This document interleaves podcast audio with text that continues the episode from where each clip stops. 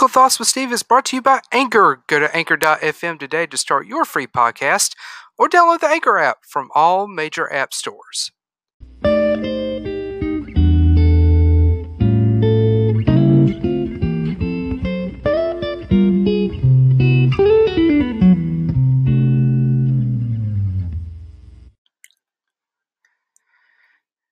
Welcome to this week's episode of Political Thoughts with Steve. I'm your host, Stephen Goff. After a one week break from all this election craziness, my fellow political nerds, we are back. We are back to discuss everything political on this week's new podcast episode.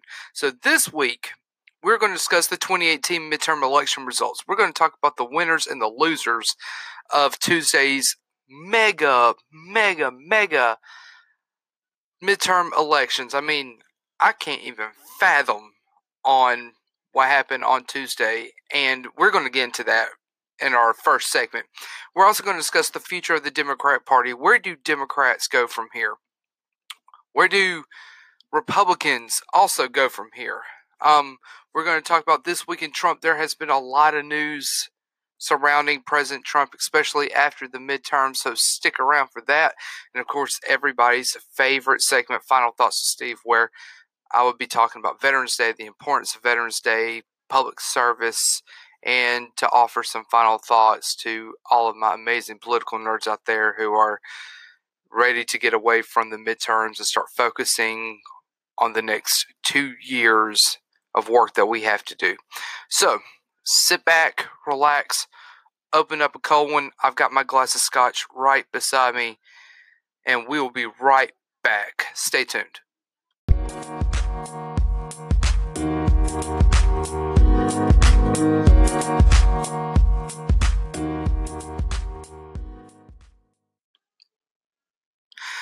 let's get right into it. The 2018 midterm elections, or as Comedy Central and The Daily Show call it, Democalypse 2018. Supposedly, this midterm election was one of the biggest midterm turnouts that we've had in a very, very long time. There was a lot of blue wave movement during this 2018 election. So, to all of my fellow Democrats, congratulations. We have done it we have finally taken back the House. It would have been nice to take back the Senate, but you know what? We're going to eventually get there. So just keep doing what you're doing. Keep organizing and keep doing grassroots campaigns on issues because it's because of movements like that why we set a huge record during this midterm election season. So, to all my fellow Democrats, congratulations. So, let's talk about the midterms. What happened during the midterms? So, the midterms, for those of you that live on planet Mars or are floating in planet Jupiter, midterm elections is every two years our nation comes together to go to the polls and to vote on governors, lieutenant governors, uh, state and federal Senate races and House races. Um, some cities had mayoral races. I mean, there's just so many races going on. And of course, the ever not so popular campaign ads that you get to hear all the time on the radio. So, guess what, everyone? Those are over now. So, we can finally enjoy music and not, you know, be told about which candidate is better or which candidate sucks more. So that is finally done. So let's talk about the midterms. We took back the House. Congratulations, Democrats. You took back the House of Representatives. 225 seats we took in the House of Representatives which is amazing because when it comes to the House of Representatives, you need 218 to take control of the House. So we picked up 225, and there was a lot of states that was once red that went blue with new Congress people. So that is amazing. Now, on the downside, the Republicans still have control of the Senate. So That is another two years or four years of listening to Senator Turtle, Mitch McConnell, and Senator Pinocchio Ted Cruz flap their gums about stupid things that are not true. Is for these two grouchy white guys to continue to be grouchy and hate everyone. So we have to deal with that for the next two years. But you know what? Good things could come out of the 2020 election. So, you know, don't give up hope, Democrats. Whatever you all did during the 2018 midterm elections when it came to grassroots campaigning, um, yelling at the top of your lungs about issues, um, battling the white nationalist alt right movement that has plagued our country for the last two years. Everything that you all did to get the House, we just need to turn up a notch and go take back the Senate in 2020. I think it can be done. There's a lot of hope there. Um, yeah, there was two seats that was picked up in the Senate, so you know we we fell behind a lot in the Senate. Um, right now, Republicans control 51 seats in the Senate, so you know no more days of Mike Pence having to come down to the Senate to cast a tie-breaking vote. But you know what? There's always hope in the Senate in 2020. Um, and hopefully, all of you amazing political nerds out there are going to pay attention for the next two years at the Senate. We need to start focusing on the issues that the Senate's going to be dealing with. Um, you know, the possible appointments that are going to be made by the White House in the next two years. Um, you know, so everyone just needs to take a deep breath, but also be focused for the next two years because we still have a lot of work to do. Now, let's talk about individual seats. Congress, as I said, a lot of history was made in the House. We're going to be talking about that in a few minutes, but let's talk about the Senate. So, yeah, Republicans control 51 seats in the Senate. And right now, as it's playing out, there is still recounting going on in the Florida senatorial race. So we're not going to talk about Florida just yet. But let's talk about Texas. Beto O'Rourke, that that whole election in Texas was one of the most hardcore, exciting races I've ever seen in Texas politics. Beto O'Rourke took on Senator Pinocchio himself, Ted Cruz. And for those who are new to the show, I will always refer to Ted Cruz as Senator Pinocchio because his nose is getting longer and longer and longer. If you don't believe me, just Google Ted Cruz. In fact, Google Ted Cruz Pinocchio, and you will see that that nose of his is just getting longer and longer. I don't know if it's just how his nose was created, or maybe it's God's way of telling us that this dude is a pathological liar. I don't know, but that nose, I mean, you know, you could probably stand nose to nose with Ted Cruz, but you probably be miles and miles apart. Anyways, so Senator Pinocchio won his Texas seat, but it wasn't by much. It wasn't a blowout like many Republicans were expecting. Um, the final, the final count, uh, O'Rourke lost by two percent. That is amazing, though. Now, yeah, it's a loss, but two percent is better than ten percent. You're talking about 50 to 48. That is pretty damn awesome for all of you Beto O'Rourke supporters. Um, Ted Cruz received 4.2 million votes in Texas. Beto O'Rourke a little bit over 4 million votes in Texas. But you see how close that is. That is less than 200 or a little bit over 200,000 votes separated Beto O'Rourke to Ted Cruz. So, for those in Texas that have donated, that campaigned for Beto O'Rourke, don't feel like this is a major defeat. You guys are rock stars. And the issues that Beto O'Rourke brought to the table, he could be the future of the Democratic Party. It would be great to see Beto on a national stage in 2020. Um, I called it on Twitter. If Joe Biden does decide to run in 2020, I think a great candidate for him for his vice president ticket would be Beto O'Rourke. The guy's momentum is huge. He is a national player. Um, this is something that you never really hear about in Texas. Um, remember, Barack Obama was a nobody until the 2004 Democratic convention when he delivered that huge speech. I did not know who Barack Obama was. A lot of people didn't know who Barack Obama was. If you live in Chicago, you knew who Barack Obama was. You know, a junior senator from Illinois. And if you go back, you know, you could watch his videos when he was in the Senate, but you know, he wasn't on the national stage until that 2004 convention when he delivered that keynote address and from that moment on, the whole country was saying Barack Obama is the future of the Democratic Party, and four years later, he became our first African American elected president of the United States. So, anything can happen with Beto O'Rourke. He could spend the next two years in Congress doing his thing, helping Congress get over this nightmare that is Donald Trump.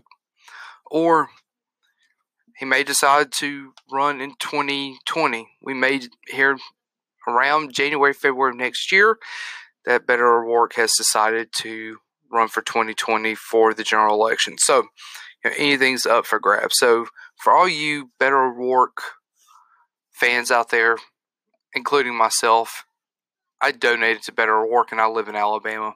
That to tell you that this guy is the real deal. I normally don't donate to political campaigns because I still believe that a lot of our politicians are bought by special interests, but every now and then there's going to be one or two that come along that changes my mind. And Beto O'Rourke was definitely one of them.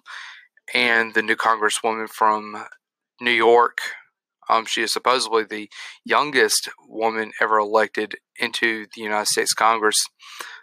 Those two were my top two for this campaign cycle, and I donated to them and I live in Alabama. So, as I said, with Beto O'Rourke, he has a huge, huge future in front of him. So, don't give up. Don't be sad. Good things are going to happen. Take a deep breath and just let it be because 2020 is only two years away. It's time to take a deep breath and get back into the into the game I'll call politics. So, that's the good news that came out of the House. Not really the good news that came out of the Senate, but there's always hope there. Let's go to Florida. Florida governor race between Andrew Gillum, the mayor of Tallahassee, which is the capital of Florida, and Ron DeSantis. Huge race. I mean, right now in Florida, the votes were so close throughout the night that right now they are going right now they're going into a um they're going to go into a um uh man it's a sunday so they're going to go into a recount. So you're talking about like throughout the whole night. If you are watching um websites that give you up to date election coverage you know I go back and forth. Um, I go to CNN and MSNBC and a couple of other uh, .org websites that monitor election results. Um, you know, we were looking at a huge tight race in Florida. Now, Florida, I have been saying it over and over again. Florida, y'all need to get your acts together because it can be an election between chocolate and vanilla ice cream in Florida, and there's always going to be drama. Y'all just need to pick a candidate and just go with the candidate. Now, as of tonight, Ron DeSantis is ahead of Andrew Gillum by 23,000 votes. Right now, we're at 49.6% for DeSantis and 49.2% for Andrew Gillum. That is four tenths of a percentage between the two candidates. So, yes, they are going through a recount right now.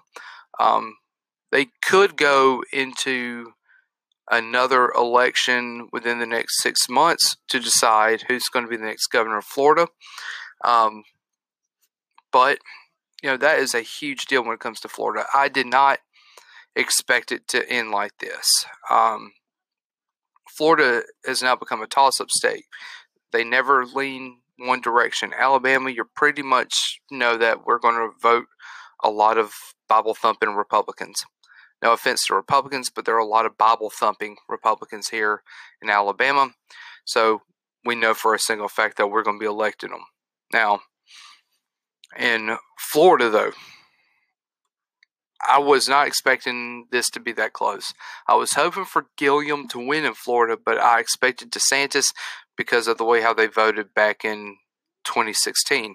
However, I've now been proven wrong. That is great. I love being proven wrong when it comes to this chess game that is politics. Right now, they are only separated by four tenths of a percentage. So, if you're following Florida, keep following Florida because anything and everything is going to happen within the next week when it comes to Florida. Now, look at the Senate race. Rick Scott and Bill Nelson they are going to go, probably go into a recount as well. And that is a huge deal, a huge deal in Florida. Um, once again, I thought, I thought, um, Rick Scott could possibly get uh, Bill Nelson. Um, right now, they are only separated at a little bit around 12,000 votes separated Rick Scott and Bill Nelson. Um, you're looking at 50.1% for Scott and 49.9. So basically, one little bitty tenth of a percentage point that separates Scott and Nelson. So that's probably going to go either into a recount or a recall. Now, why is this important? I'm going to remind you some things about Rick Scott and Bill Nelson.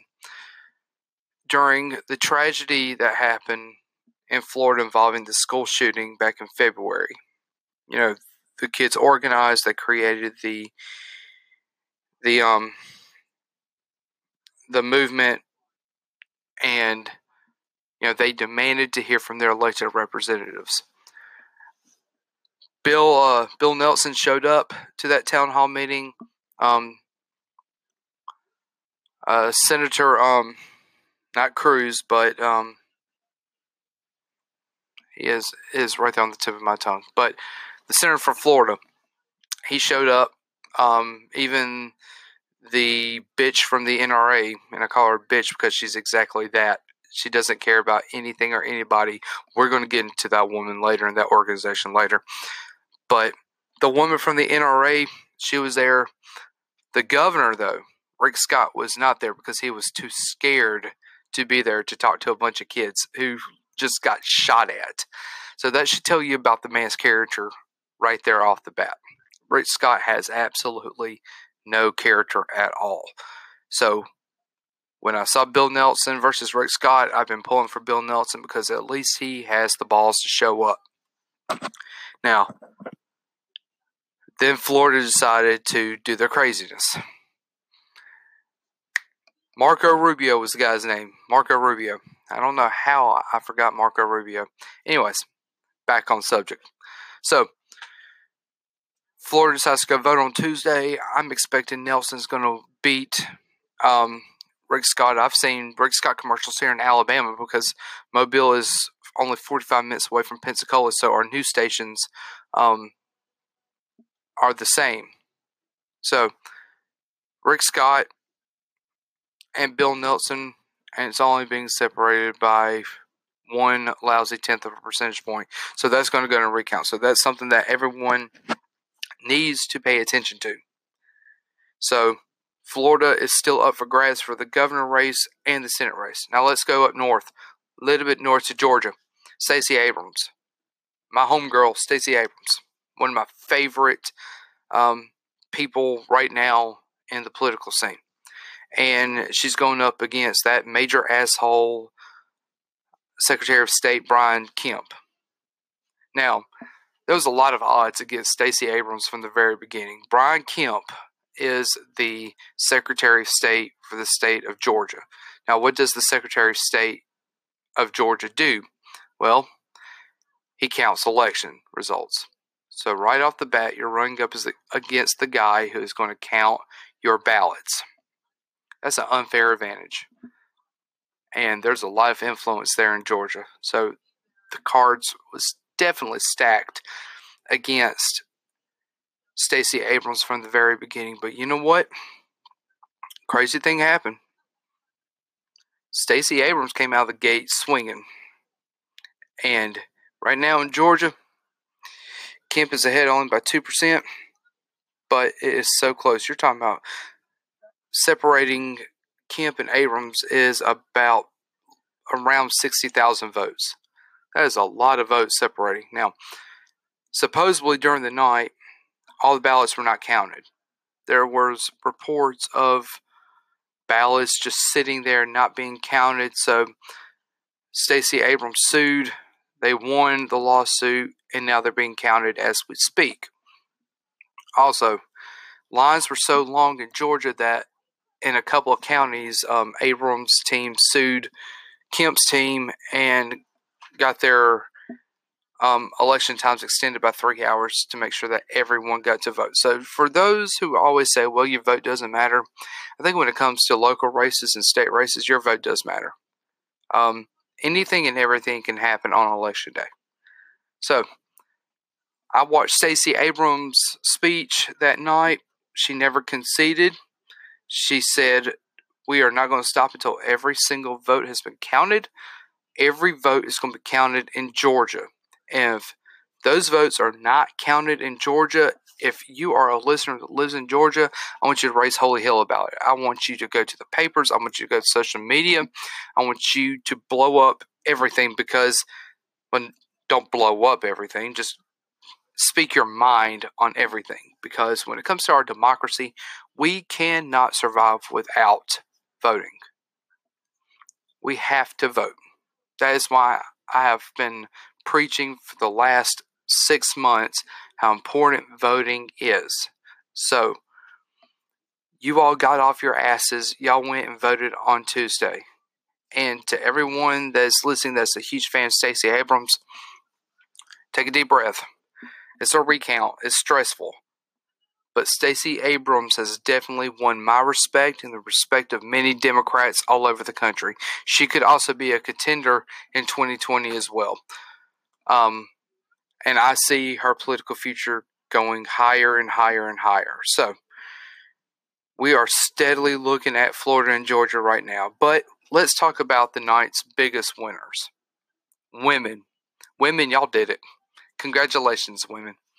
100 women were projected to win seats in the House of Representatives. 100 women. No one, women have never held more than 84 seats in the House. And now y'all have over 20 of that. So y'all created a movement in politics. And I I applaud y'all. Y'all are doing great. Um, but let's talk about some first when it comes to women. There were there's new women governors. Alabama, Kansas, and Michigan all elected women governors. But Michigan if you're a listener that lives in Michigan, I want, especially if you're a woman, be very proud. You elected a woman governor, women senators, a woman attorney general, and a woman secretary of state. So, in Michigan, you all have turned that state blue. And I have a couple of friends of mine that also have a podcast, and uh, one of them still lives in Michigan. And Debbie Joe, if you're listening to it, I called you Debbie Joe. I finally called you by your right name, not Bobby Joe, like I've always called you. Um, and she spoke about this on her new uh, podcast that was just released tonight, which is a non mom happy hour, which is our sister podcast. And she was talking, their episode, they're talking about the elections. And she was talking about the um, women that were running for office, and it's crazy because you know if we would be talking about this 20 years ago, you know, women were just getting their start in political offices, really, back, you know, back in the 90s and even in the 80s and 70s. But now, the women's movement that is sweeping our nation, I like to call it the women's revolution, hashtag women's revolution, they are sweeping the nation right now. And it showed on Tuesday night. Um, New York, you elected the youngest woman elected to Congress. She was one of my favorites. I donated to her campaign. Uh, future Congresswoman Cortez, congratulations. You earned that. That was a grassroots Bernie Sanders style campaign. You all have so much to be proud of. Um, we elected the first two Muslim women ever elected in Congress. The first two Muslim women. That is historic. It's starting to show the diversity that is going into Congress now. Women elected the first Native American woman to Congress, something that should have been done a long, long time ago. The women's revolution is strong. I'm an ally to women. I strongly believe that the women's revolution is is the way to the future. I'm praying that my niece gets to see the first woman elected president of the United States. But there's so much going on in Congress with women. Women were the biggest winners of the night. So the biggest losers of the night, Trump Republicans. A lot of Republicans that Trump campaigned for lost to Democrats. Democrats said no to Trump's nationalist agenda or Trump's white white uh, right wing nationalist agenda. So Trump Republicans, y'all are the biggest losers of the night. Maybe y'all should go back to your roots. Maybe y'all should go back to being Reagan conservatives because you know what? This nationalist movement that's going on in our country right now, that's not going to be here forever. Our democracy is going to survive this nightmare of Donald Trump and this nationalist movement. So, biggest losers of the night are definitely the Republicans. Y'all may have taken this, y'all may have kept control of the Senate, but it's coming. That blue wave is getting stronger and stronger by the day. Also, Colorado I always say Colorado is the reddest, bluest state in the country. You all just elected the first openly gay governor. So, congratulations. So, what's next for the Republican Party? Now, yes, we do talk bad about the Republicans, and it's not because you're Republicans, it's because you all have embraced this nationalist agenda of Donald Trump. But I'm going to give Republicans advice. What do y'all do from now? Y'all need to reevaluate yourselves. You need to decide right now are you going to continue this nationalist agenda that President Trump has decided to move forward on with this war on the free press, the war of freedom of speech, war on women, the war on minorities? Are y'all going to continue this or are y'all going to change? And that is left to be unseen. If I was a Republican, I start reevaluating everything. Um, why did y'all lose? Because of Trump. Y'all need to understand Trump is not ever going to be the greatest thing in this country. Our country was great before Donald Trump. So, our country is going to be great after Donald Trump. So if Republicans want to gain control of the House in 2020, I suggest that y'all reevaluate your life and decide right now are y'all going to stay with this nationalist agenda or are y'all going to actually be the party a party of the people? Are y'all actually going to serve the people? So, That is the 2018 midterm election results. We'll be right back.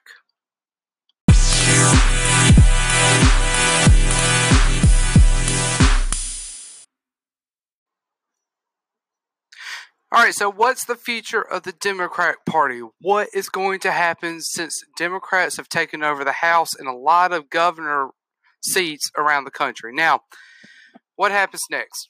Now, Democrats don't have control of Congress or the House just yet. The new term or the new um congressional session happens in January or the first week of February. So we still have another month to another month and a half of this craziness going on in a Republican controlled Congress. But a lot of things are going to happen when Democrats take control of the House. You're going to have a new House Majority Leader. Right now, it's looking like Nancy Pelosi. You're going to have a new Speaker of the House. Now, Paul Ryan was already leaving towards the end of the year, anyways, but now Republicans aren't going to be able to run for the speakership. So right now, I haven't really heard of who can take over Paul Ryan's seat. Um, you know, Nancy Pelosi could be elected in Congress again to be the next Speaker of the House. Um, it could happen. Um, there could be other congressmen that will get elected to be uh, Speaker of the House. So just be very, um, just be mindful when it comes to who can be the next Speaker of the House. Um, there's going to be a lot of things going on, like the first 90 days of a new House. They're going to start looking at uh, stricter gun legislation. As many of y'all know, another 12 people were murdered in California uh, at the beginning of uh, this week. Um, it's like a mother said who lost her son. This woman's son was actually there during the shooting in Las Vegas uh, a couple years back, and her son was killed in the shooting in California last week. But it's like the woman said, we're sick and tired of your thoughts and prayers. We don't want thoughts and prayers. We want action. So we could be seeing the House getting ready to pass stricter gun reform. Um, bills that will protect the LGBT communities, um, bills that will protect Medicare, Medicaid, and Social Security, three vital programs in our country that affects millions of people.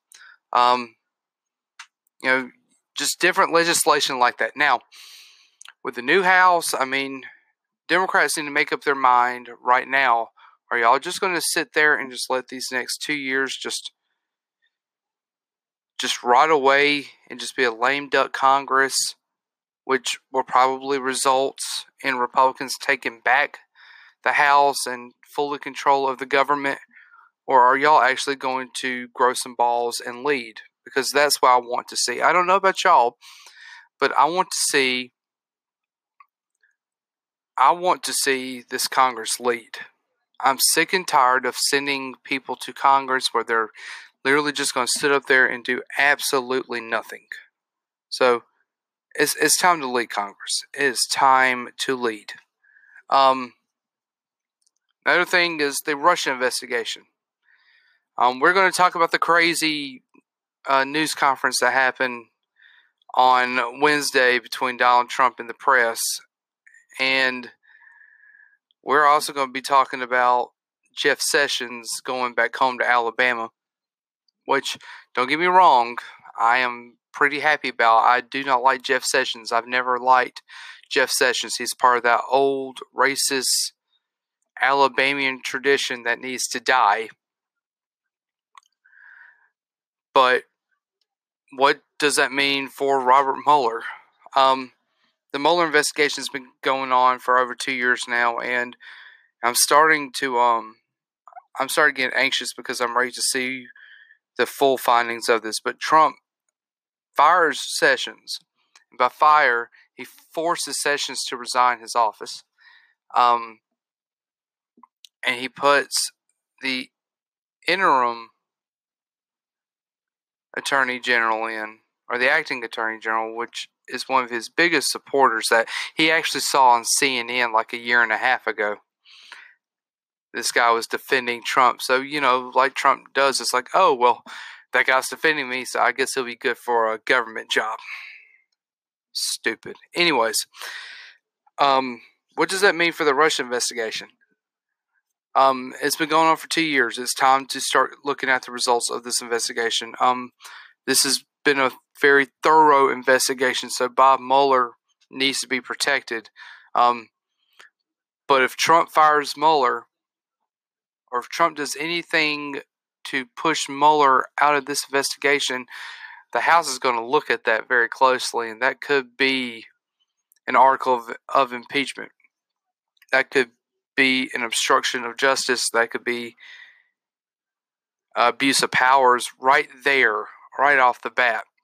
And, you know, for all of you political nerds that have studied Nixon, you know, you have the Saturday, the Saturday Night Massacre when most of Nixon's staff was fired to try to end the Watergate scandal. Um, Russiagate is in full swing right now. So, you know, we could be looking at, you know, finally the Russia investigation finally coming to a close. Um, articles of impeachment. I'm close to 100% certain that within the next year you are going to hear about articles of impeachment, including obstruction, degradation of duty, and abuse of powers. You're going to be seeing a lot of that um, be brought up in the Judiciary Committee committee in Congress. Um, the House, if the House passes their articles of impeachment, it's going to go straight to the Senate. And if any of you all millennials remember how it was during the Clinton impeachment in the Senate, I mean, that was probably the best TV you could possibly watch because of so much drama that was going on in the Senate floor. Now, Clinton was acquitted. He never was impeached, but he got very close to losing his job through impeachment. Um, this would have been the first time in the history of our nation that we would have impeached a president, but hopefully Donald Trump will be the first president to be impeached by our Congress. Now, if Trump is ever impeached by Congress, or if he's ever forced to resign his office, I'm telling you, that's going to be a huge blow to Republicans, especially to the nationalists. And, you know, we are just going to be, I'm going to be very happy the day that Donald Trump leaves office because I'm ready for this national nightmare to be completely over with. Um, you're, you're looking at new Democratic governors. Um, yeah, as I said, uh, Michigan, Kansas, I think Missouri, uh, Iowa, um, some other states have elected uh, Democratic governors, and that's just saying that the blue wave is coming. Um, now, is the Democrat Party going to capitalize on the blue wave, or is the Democrat Party just going to let this just, you know, just crash and recede back into the ocean? That's the big question. Um, they have a lot of momentum right now, so anything's possible. Um, Medicare, Medicaid, and Social Security could be saved. Um, you know, every year Congress defunds these three programs. Every year, millions of people hurt because of it, especially people that you know are elderly, are poor, that already work two jobs but can't afford health insurance. You know, I mean, you keep defunding these programs, you keep defunding education,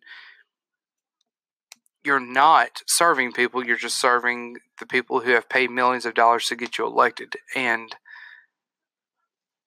I cannot wait until we have a Congress that is fully, fully committed to campaign to campaign finance reform and stop these millions of dollars to be funneled into Congress. I can't wait for that day. Maybe it'll come in my lifetime. Maybe it'll come in your lifetime. Um, but time will tell.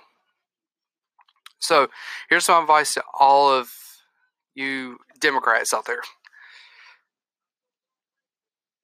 If you want the liberal movement to happen and become strong again, I'm telling you right now, as a millennial Democrat, I do not want to see the liberal movement get stronger and stronger and stronger. I'm ready for this blue wave, progressive Bernie Sanders movement that he created back in the 2016 election. I'm ready to see politicians start talking about free college tuition for kids to go to state colleges, um, more uh, better benefits for our military, um, strengthening Social Security, Medicare, and Medicaid, um, uh, free health care for all, or a universal health care system. I'm ready for that movement to take over Congress. And I believe that is the future of the Democrat Party right there, is a party that is getting behind strong social issues and saying, you know what? The old days are over. It's time for a new day in Democrat politics. This is what we're going to get behind. This is what we're going to push in Congress, and this is what our people want. Um, this blue wave is listening to what the overall majority of Americans are talking about right now, and healthcare is definitely a huge topic of discussion. So, Democrats, your future is looking pretty bright right now, but you have two years to make an impact. Are you going to start getting the job done, or are you just going to sit there and just let this nightmare continue? That is the question I'm asking all of you Democrats. This is the future of the Democratic Party right now. Who are y'all going to pick to lead the Democratic Party? Is it going to be Pelosi? she would make a pretty good majority leader. I'm not putting down Nancy Pelosi, but I do disagree with many of her positions. Are you going to get behind um, Beto O'Rourke? He's a congressman. He's a congressman from Texas. He is a huge name right now in politics. Get behind Beto O'Rourke. I think he is the future of this party. I strongly believe he is the future of this party. Him and Cortez and other um, progressive Democrats who were elected in this cycle. They are the future of this party. And I think it's time for the party to actually get away from the party vold and start looking at fresh new ideas that our younger generations are coming up with. Because if you look at our national debt like I do, 80% of that national debt is because of defaulted student loans. We need to fix the problem of student loans. We need to tell public universities that it's time to stop charging students 120% in tuition every single year. Um, there's a university where I live that every year there, there's a huge tuition increase, and is driving students further and further into debt. You have 18 year olds who are leaving college with over $100,000 worth of college debt those days need to stop. Either you need to come up with programs that will reduce that debt or go ahead and pass student forgiveness or student loan forgiveness. Um, healthcare, we need to do better than Obamacare. Um, Obamacare, I know, was a huge deal when it was passed, and you know, I was very excited with Obamacare, but you know what? Obamacare actually did fail us. Um, yeah, it got everyone insured, but it did not do anything to lower premiums. Um, best example, my family is still paying hundreds and hundreds and hundreds of dollars in medical premiums. Um, same thing with your families. Your families are paying so much money in health in health premiums. We need to get away from that. We need to let's create a new bill that would create a ceiling for insurance companies. Insurance companies can only charge this amount of money for premiums, no more. It's time to take some of this power away from the insurance lobby because as long as this insurance lobby is more and more powerful every single year, that lessens the chances of us actually seeing um, universal health care getting passed in Congress and signed in by a president that actually cares about the people and not by himself. Um, gun legislation. You know, there was another mass shooting in California and our hearts are with the people in California right now. Um, 11 college kids were gunned down at a nightclub, and you know this is becoming all too regular. Um, children getting gunned down at a high school in February, um, a nightclub in Orlando getting shot up, um, the concert in Vegas that was shot up is getting out of hand, and not to mention the thousands of people that are losing their lives every single day to gun violence, especially in cities in California and cities in Illinois, including Chicago. Um, you know, kids being rushed to the ER with gunshot wounds to their heads because the NRA has the biggest voice. Now, I'm going to go on my NRA rant right now. So if you are a member of the NRA, I suggest you skip over this last segment. Um, if you are a Republican that believes the NRA is very good for our country, I highly suggest that you go ahead and skip over the next 30 seconds to the next minute because y'all are not going to want to hear this. But to those who are sick and tired of the NRA, this is my thoughts on the NRA. The NRA does not care about you. The NRA only cares about the Second Amendment because the Second Amendment is nothing but a scandal to get money off of everyone else. It's a money laundering scheme when it comes to our Second Amendment rights. We have the right to bear arms. That's great. I've never been against the Second Amendment. However, the NRA does not care about the Second Amendment. The NRA does not care about you. They don't care about your children. They don't care about your grandchildren. They don't care about the next hundred kids that's going to lose their lives tomorrow because of gun violence. They don't care. As long as guns are being manufactured and sold in our country, and as long as there's money being made over guns, then they they win. They're going to continue to win until the American people decide that it's time for the NRA to become a thing of the past. Dana Loesch, on the day of the tragedy in California, Dana Loesch tweeted out that now liberals are going to come and get your guns. I'm a Democrat. Not once have I ever thought that we need to come and get everyone's guns. That's not going to solve this problem.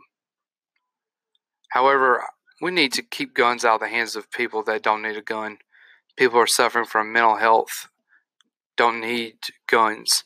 Um, we need to hold gun owners complete responsible for the damage that those weapons are going to make. Um, a friend of mine suggests that we need to start treating guns like we do with cars. You get insurance on that gun, you register that gun, you go through training classes with that gun, and every year you have to be recertified in that gun. I completely agree. If I have a gun in my truck and someone breaks my truck and steals my gun and shoots someone in the head, I should also be held responsible for that because it was my gun that caused that death. Is it unfair to me? Yeah. I didn't pull the trigger. But my gun committed that damage. It took that life. That gun did exactly what that gun was designed to do, which is to kill. But you know, this isn't a hunting issue. This isn't like I come from a family of hunters. You know, after Thanksgiving, you know, we always go up to our family our family home and we uh we go hunting and you know, it's just something that we do. And you know, I don't look at the Second Amendment just so I can go hunt. The Second Amendment was designed for Americans to protect themselves from the government. And guess what?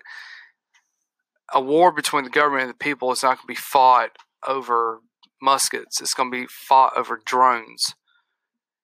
And Americans with guns, that is what that war is going to look like if that war ever happens. Probably not.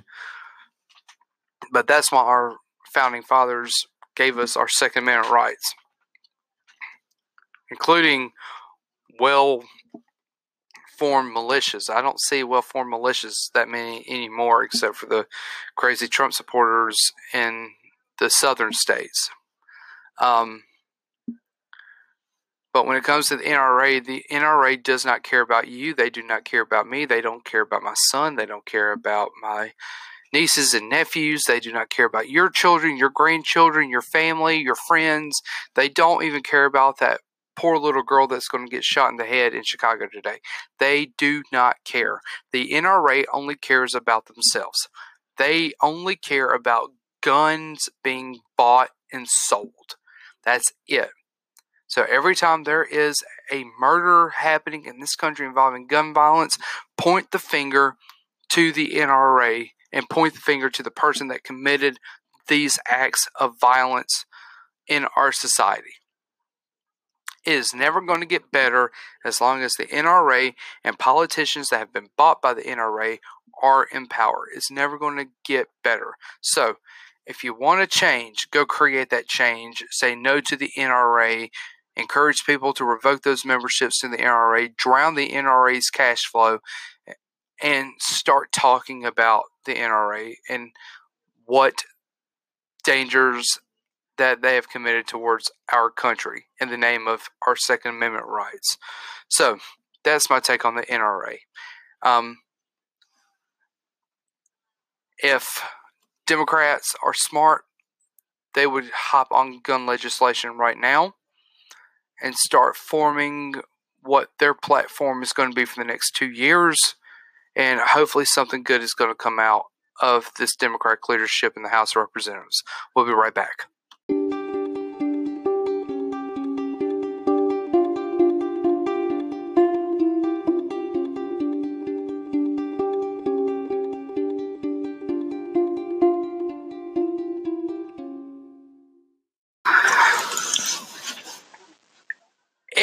Welcome back to Political Thoughts with Steve. Welcome to our second favorite discussion of our weekly podcast, This Week in Trump, where we look at the crazy things that our fearless leader and commander in chief have said throughout the last seven days, or in our case, in the last 14 days. Um, so, right after the midterms, Donald Trump had a press conference.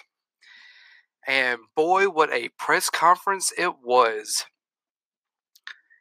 He blames Republicans that did not embrace his nationalist agenda for losing their races.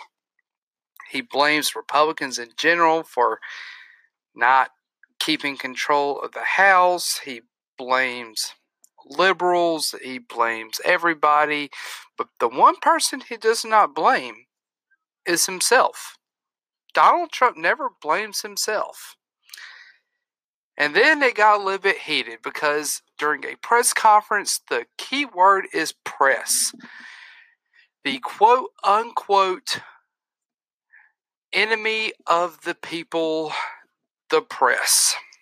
So, Jim Acosta of CNN asked his question about the Russian investigation, and right off the bat, Trump starts accusing him of bad reporting and accuses Jim Acosta of doing a crappy job. He accuses of CNN, saying CNN should be ashamed of this kind of reporting. And throughout the mix, an intern gets up to take away the microphone. And supposedly, Jim Acosta, quote unquote, assaults this intern in the process. Now, I've watched the video over and over and over again, and not once did I ever see Jim Acosta assault this intern.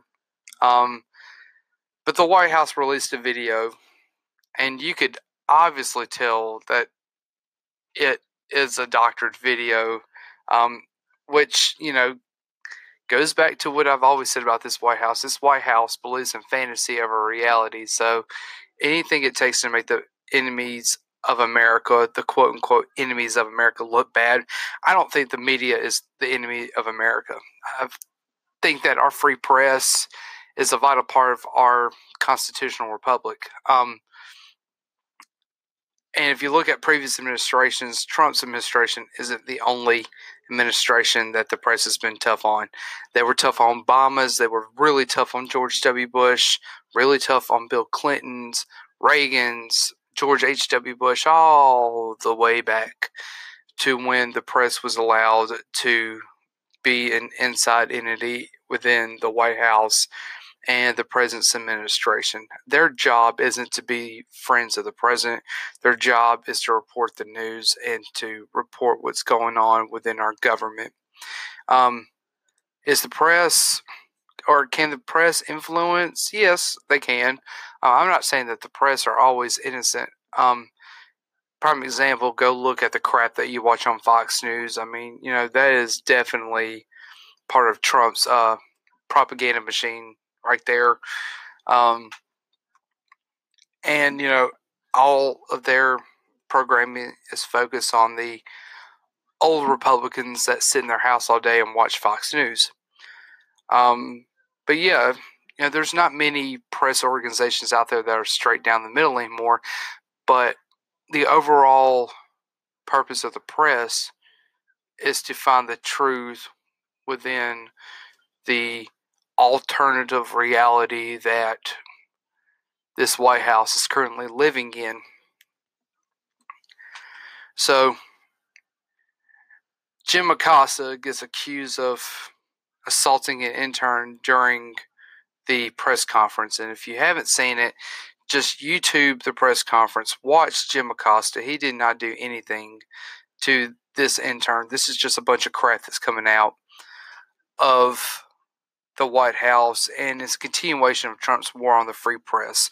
Um, he called um, uh, National Public Radio um, the woman who got up and asked a question race he basically called this woman a racist for asking a quote unquote racist question and and the woman was asking him a question based on um you know the numbers that he has when it comes to Trump claiming that you know he is extremely popular amongst African American voters so right off the bat he calls the woman a racist for asking a racist question um anything involving the Russia investigation, uh, he gets automatically upset about. He still says that this is a witch hunt. The Russia investigation isn't a witch hunt. It's already been proven that Russia had influence within the 2016 election. Russia could also have had influence within the 2018 election. We don't know that yet for sure, but I'm sure the studies are going to be done. I'm sure that investigations are going to be done from now on to make sure that no one interfered. And the reason why this has become a, uh, is going to become a commonality is because we use electronic voting. If we stayed with paper voting, like when I voted on Tuesday, we did everything by paper ballots. And yeah, they're tedious and they can be quite frustrating trying to read, but I always, but you can't hack a paper ballot.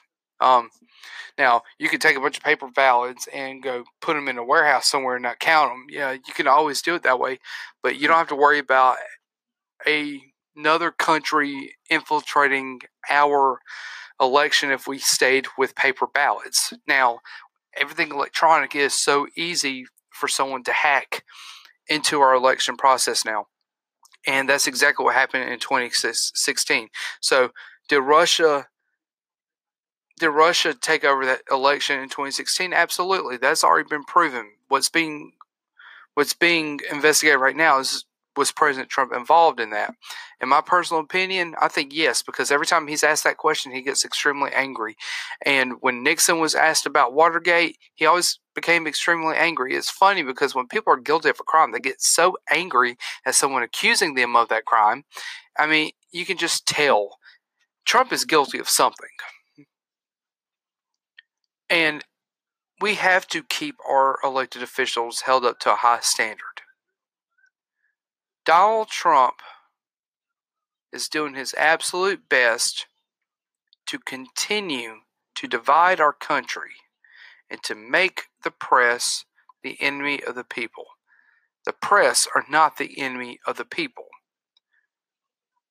The white nationalist alt right movement is the enemy of the people. That is what's dividing us even more every single day of the week. And we need to say enough is enough. We need to come together and say, we're done with this nationalist movement. We're done with Trump. Um, today, Trump is in Paris or he's in France he refused to attend a veterans a veterans ceremony because of the rain. Now, for all you Trump supporters that are going to defend him, let me remind you if you go to D.C., if you go to Washington, D.C., there's a place called Arlington National Cemetery. And at Arlington, there's something called the Tomb of the Unknown Soldier. And this tomb is guarded 24 hours a day, seven days a week, 365 days a year by members of our United States Army. And I have seen the changing of the guard plenty of times, and I'm telling you, it is one of the most iconic things to see in our nation's capital. And if any of y'all are going to DC, go to Arlington and go watch the changing of the guard because it is it's remarkable to watch. But these people they march in the rain. They don't even have umbrellas. They are marching in uniform in the pouring rain. The only thing they have is a raincoat on. They march for four hours guarding this tomb in the rain. If it was snowing and freezing, they are still out there marching and defending this tomb. And for President Trump to say, well, I'm going to cancel my appearance today because it's raining is the dumbest asinine shit I've ever heard in my life. Even Barack Obama, the person that Republicans have claimed was the Antichrist from the beginning, at least he attended veteran ceremonies in the rain with an umbrella. This president doesn't even have the balls to do that. And that is disrespecting, that is disrespectful to me and to veterans all over this country and to those who died in World War One. It is a slap in our face, and I refuse to tolerate that. This president has no balls. This president does not care about our military at all. He only cares about himself. Y'all should have went with John Kasich.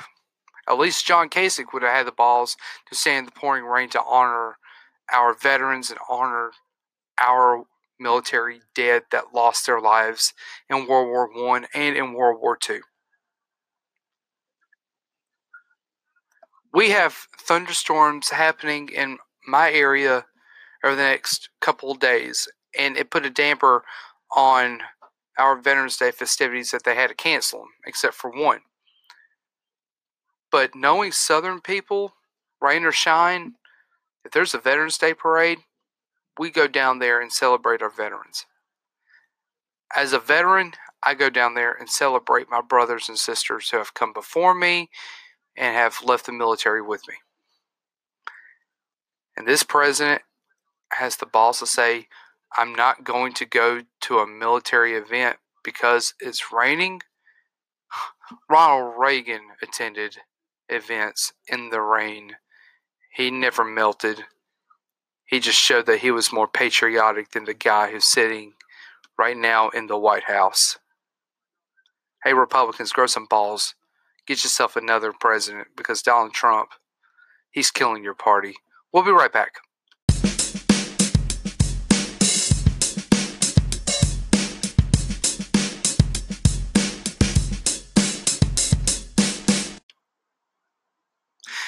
And welcome back to our final segment entitled Final Thoughts with Steve. This is my favorite segment of the show. This is where we don't really talk about politics that much. We just talk about what's going on in our country, and it's like a I always call it like a sit down talk with all of you, the listeners, and um, you know, it always comes after my Trump rant with the last segments with um this week in Trump, and this is a way for me to cool my blood pressure down, and for all of my Republican listeners, welcome back. So, as many of you all know, this weekend is Veterans Day weekend. I am a proud veteran of the United States Navy. I love my Navy. I love my my friends and my brothers and sisters who are serving all over the world. And this is my favorite day of the year. Some of y'all may love Christmas. Some of y'all may ha- love Halloween, Thanksgiving.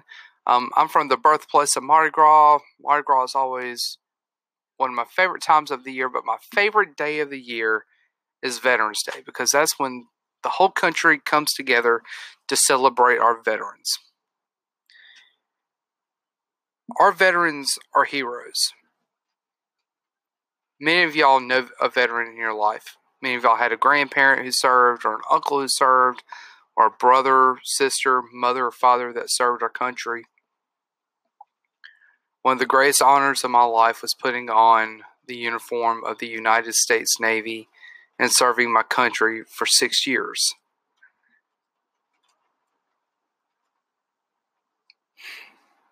But this is a special week.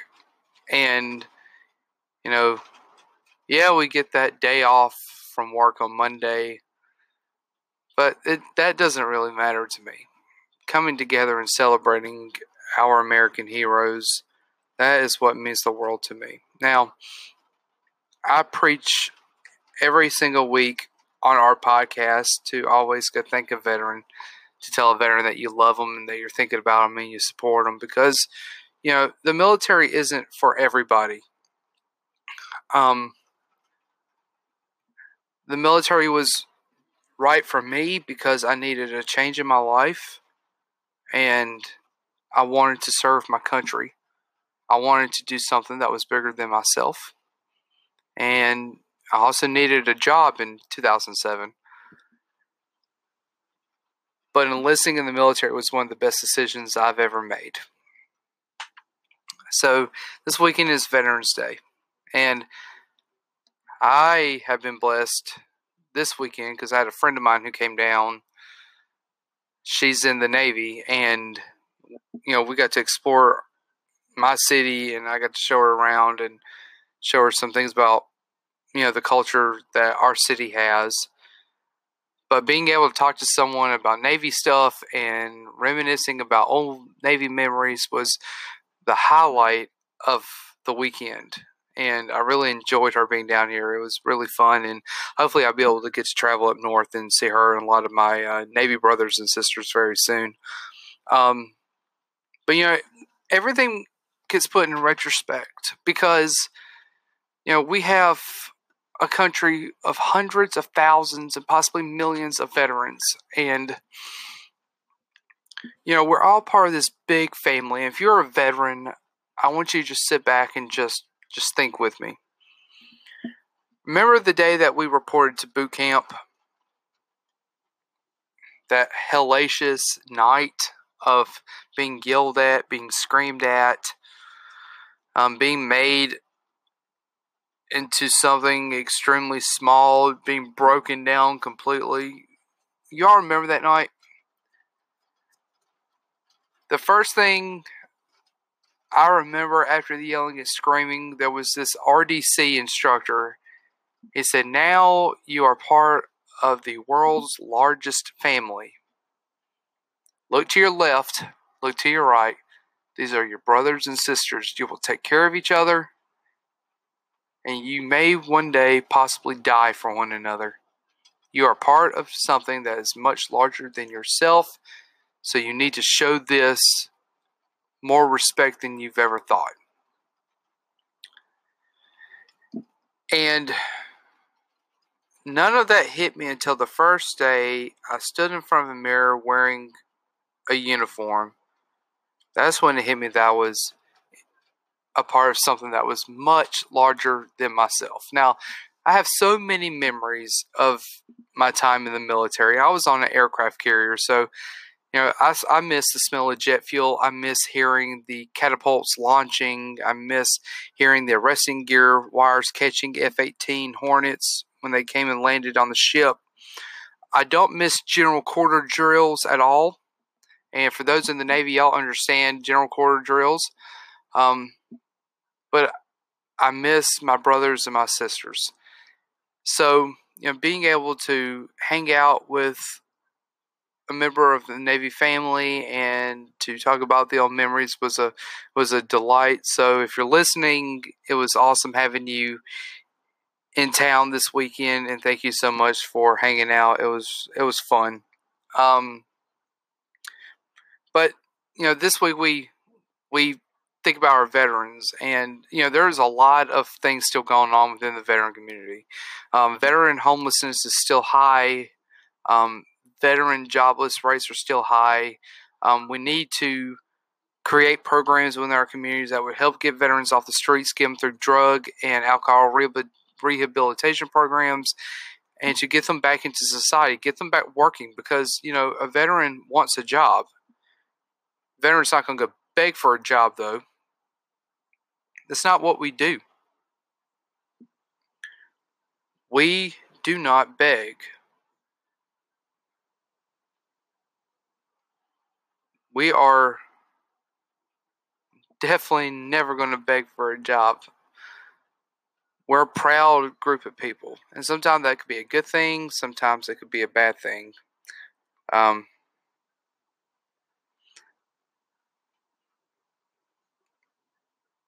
but you know, when it comes to our veterans, I mean, we need to be more. Um,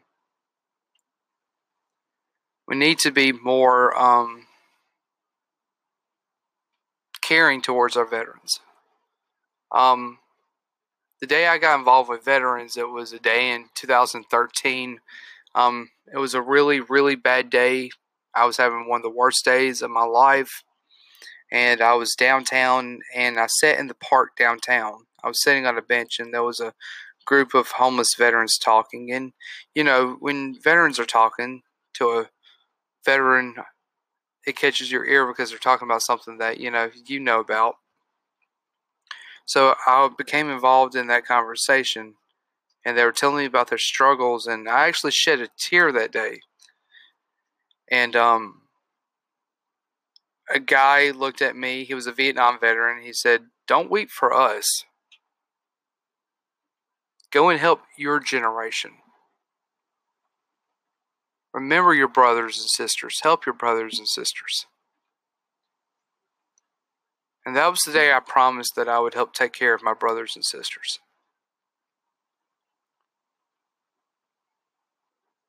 So every Veterans Day reminds me of that conversation. And every day after that day I have I have busted my butt to help every veteran I have ever met in my life because they our veterans deserve our respect. They don't deserve being ridiculed because they live under a bridge. You have no right to judge anybody. You do not know what that person has been through. So, to all of our veterans, thank you for your service. Thank you for the sacrifices you made. There was a, a poem that I came across um, this week and you know it embodies veterans. Um, it says, you know, there are not words big enough. There's not a hug strong enough. There's not a smile wide enough. All I can offer is thank you. You are my hero. You are my thoughts. You are my prayers. For all you've done, thank you. I never experienced, or I never expected to thank you when I was in the military.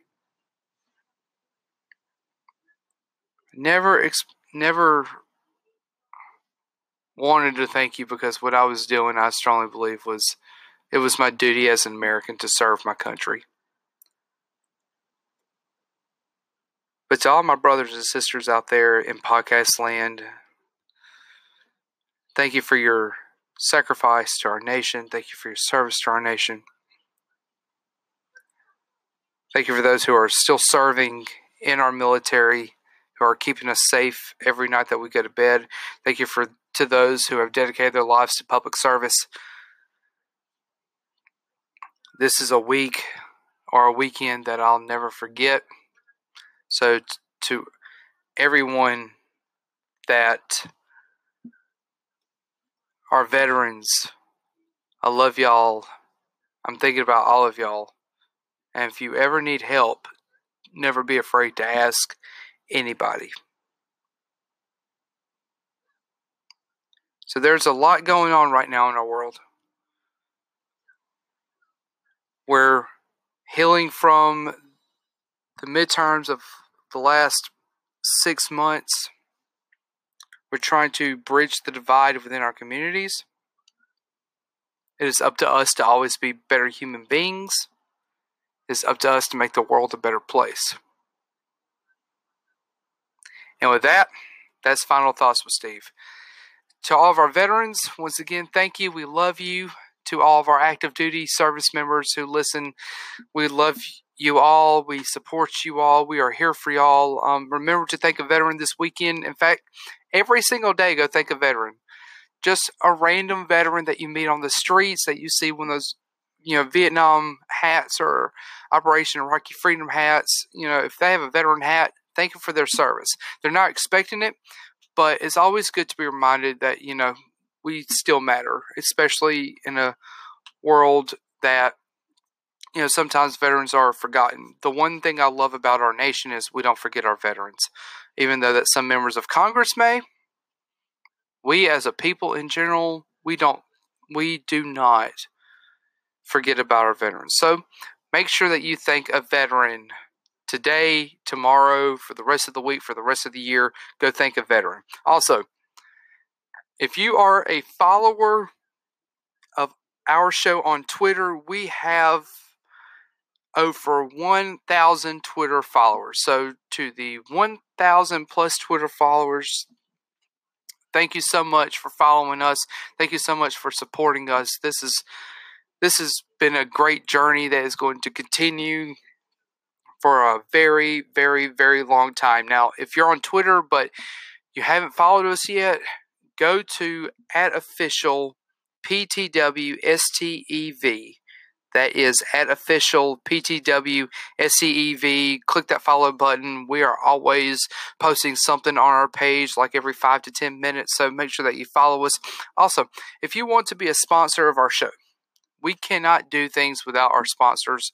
Um, and you can sponsor us as little as a dollar a week or five dollars a week. I think the most I've seen was a hundred dollars a week. That would be great. Um, but if you want to sponsor our show, go to anchor.fm, search political thoughts with Steve. You'll go straight to our page. There is a button that says donate. Click that donation button and donate to our show. Um, right now, we are looking for sponsors.